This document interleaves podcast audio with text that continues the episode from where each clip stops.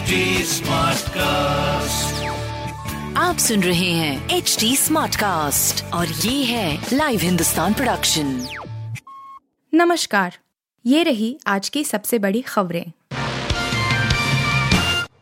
मिस्र की बढ़ चढ़कर मदद करेगा भारत आतंकवाद समेत कई मुद्दों पर सहमति पीएम मोदी को मिला न्योता भारत और मिस्र के बीच के संबंध नए नहीं हैं। इस बार गणतंत्र दिवस पर इन रिश्तों को और ऊंचाई मिलने वाली है। भारत और मिस्र का व्यापारिक सहयोग काफ़ी बढ़ा है। आर्थिक संकट से जूझ रहे मिस्र का हाथ भारत ने तब थामा जब उसे अच्छे दोस्त की ज़रूरत थी। राष्ट्रपति अब्दुल फतह सीसी इस बार गणतंत्र दिवस के मुख्य अतिथि हैं।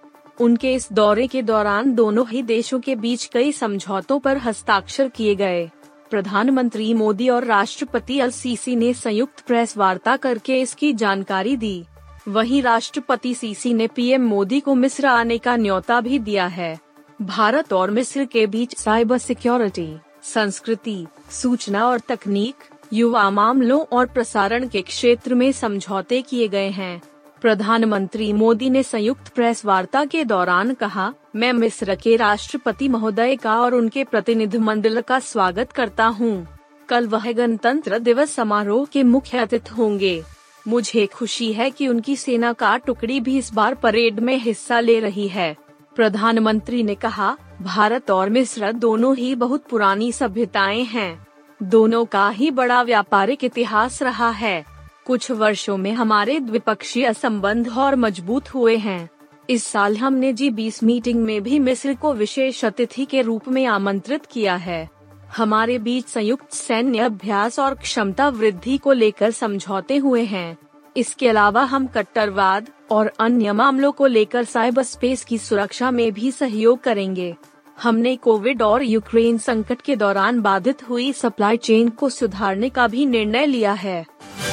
न्यू के बाद अब जामिया में होगी पीएम मोदी पर बनी बीबीसी डॉक्यूमेंट्री की स्क्रीनिंग। प्रशासन ने इकट्ठा होने पर लगाया बैन। पीएम मोदी के ऊपर बीबीसी द्वारा बनाई गई डॉक्यूमेंट्री को लेकर विवाद थमने का नाम नहीं ले रहा है। जवाहरलाल नेहरू विश्वविद्यालय, न्यू, स्क्रीनिंग को लेकर विवाद हो गया था। अब दिल्ली की जामिया मिल्लिया इस्लामिया यूनिवर्सिटी में भी इसे दिखाने की छात्रों की योजना है। जामिया के छात्रों द्वारा इस डॉक्यूमेंट्री की स्क्रीनिंग का समय शाम छह बजे रखा गया है। हालाँकि जामिया मिल्लिया प्रशासन ने किसी तरह की भीड़ लगाने पर प्रतिबंध लगाया हुआ है। मंगलवार की रात जेएनयू में डॉक्यूमेंट्री की स्क्रीनिंग के दौरान ही दो छात्र गुटों में विवाद हो गया था। विवाद के बाद कथित तौर पर पत्थरबाजी की घटना भी हुई थी, जिसमें कई छात्र घायल हुए थे। दरअसल दिल्ली की जामिया मिल्लिया यूनिवर्सिटी के छात्रों ने आज शाम छह बजे यूनिवर्सिटी कैंपस में पीएम मोदी पर बीबीसी की डॉक्यूमेंट्री की स्क्रीनिंग का ऐलान किया है। छात्रों के इस ऐलान के बाद विश्वविद्यालय प्रशासन हरकत में आया है और कैंपस में किसी भी तरह की भीड़ इकट्ठा करने पर प्रतिबंध लगा दिया है। बीती रात जेएनयू में हुए विवाद को देखते हुए जामिया प्रशासन ने ये फैसला लिया है। आज यूनिवर्सिटी में डॉक्यूमेंट्री स्क्रीनिंग को लेकर हंगामा कर रहे चार छात्रों को दिल्ली पुलिस ने गिरफ़्तार कर लिया है। पीएम मोदी पर बनी डॉक्यूमेंट्री को भारत में सोशल मीडिया साइट्स पर ब्लॉक करने का आदेश दिया गया था, जिसके बाद विवाद बढ़ता गया। मंगलवार को जेएनयू में डॉक्यूमेंट्री की स्क्रीनिंग को लेकर विवाद इतना बढ़ गया कि पत्थरबाजी भी हुई। दो छात्र गुटों ने एक दूसरे पर आरोप प्रत्यारोप लगाए। कंगाल पाकिस्तान को इम्फ से बड़ा झटका, लोन देने से इनकार, अब वेतन के पड़ सकते हैं लाले। आर्थिक बदहाली झेल रहे पड़ोसी देश पाकिस्तान से बड़ी खबर है। अंतर्राष्ट्रीय मुद्रा कोष, इम्फ, ने पाकिस्तान को कर्ज देने से इनकार कर दिया है। इससे पहले आईएमएफ ने पाकिस्तान से बजट के संबंध में अतिरिक्त जानकारी मांगी थी। पाकिस्तान को 10 अरब डॉलर के विदेशी ऋण का तत्काल ज़रूरत है। आईएमएफ के इस कदम से वहाँ के सरकारी कर्मचारियों के वेतन के लाले पड़ सकते हैं। मीडिया रिपोर्टर्स में इसकी चर्चा है कि शहबाज शरीफ सरकार ने सरकारी कर्मचारियों के वेतन में 10 फ़ीसदी कटौती की योजना बनाने के निर्देश दिए हैं। इम्फ ने पाकिस्तान से ऐसे समय में पल्ला झाड़ा है, जब वहाँ आर्थिक संकट बद से बदतर हालत में जा पहुँचा है। आईएमएफ ने संकटग्रस्त देश की मदद के लिए बचाव दल भेजने से भी इनकार किया है। शहबाज शरीफ सरकार ने आईएमएफ से समीक्षा पूरी करने के लिए एक टीम भेजने का अनुरोध किया था।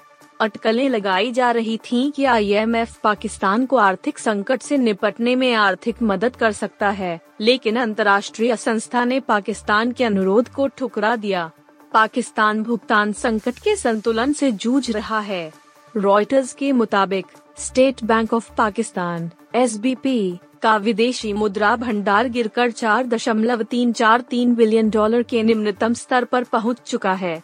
पाकिस्तान ने 2019 में 6 बिलियन डॉलर बेल आउट हासिल किया था, जो इस साल की शुरुआत में एक बिलियन डॉलर के साथ सबसे ऊपर था। महिला इंडियन प्रीमियर के लिए पाँच फ्रेंचाइजियों को मिली ओनरशिप बीसीसीआई करेगा चार हज़ार छह सौ उनहत्तर दशमलव नौ नौ रूपए की और कमाई।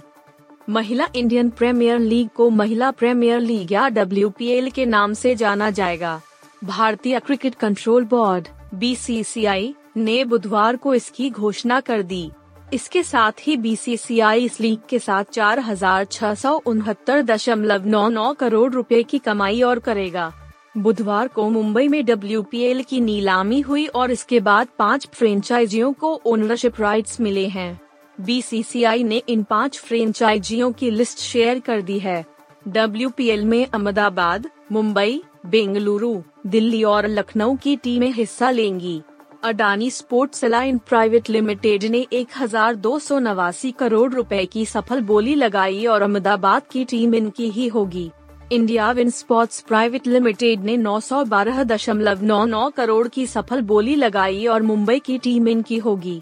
वहीं Royal Challengers Sports Private Limited ने 901 करोड़ रुपए की सफल बोली लगाई। बेंगलुरु की टीम इनकी होगी। JS W G M R cricket Private Limited ने 810 करोड़ रुपए की बोली लगाई और दिल्ली की टीम इनकी होगी। वहीं Capri Global Holdings Private Limited ने सात सौ सत्तावन करोड़ रुपए की सफल बोली लगाकर लखनऊ की टीम के अधिकार हासिल किए। लखनऊ, अलाया अपार्टमेंट हादसे में सपा विधायक शाहिद मंजूर के बेटे नवाजिश और भतीजे तारिक पर मुकदमा।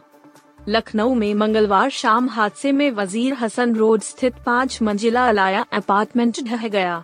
हादसे में सपा नेता की माँ और पत्नी की मौत हो गई। चौदह लोगों को सुरक्षित निकाल लिया गया। वहीं हजरतगंज कोतवाली में सपा पूर्व मंत्री और विधायक शाहिद मंजूर के बेटे नवाजिश और भतीजे तारिक के खिलाफ धारा 308 और 420 में मुकदमा दर्ज किया गया।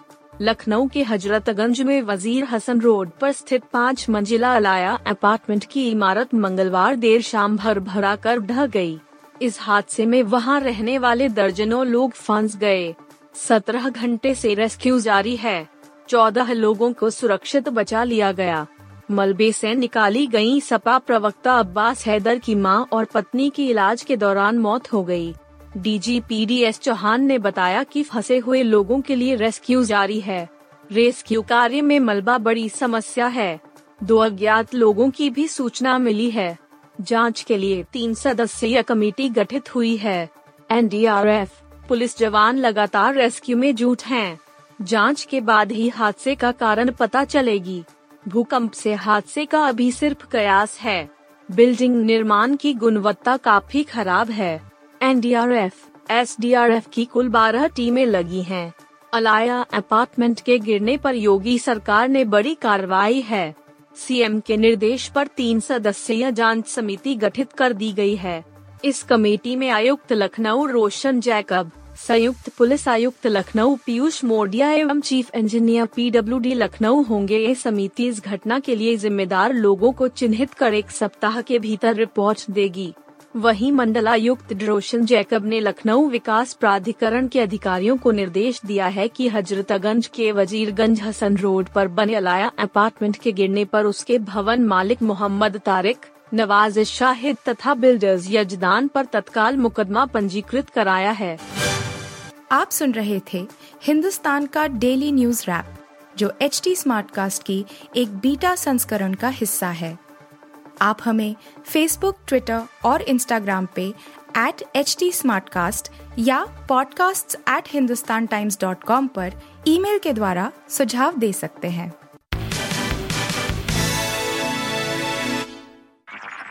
आप सुन रहे हैं एच डी स्मार्ट कास्ट और ये था live Hindustan production H smart Smartcast.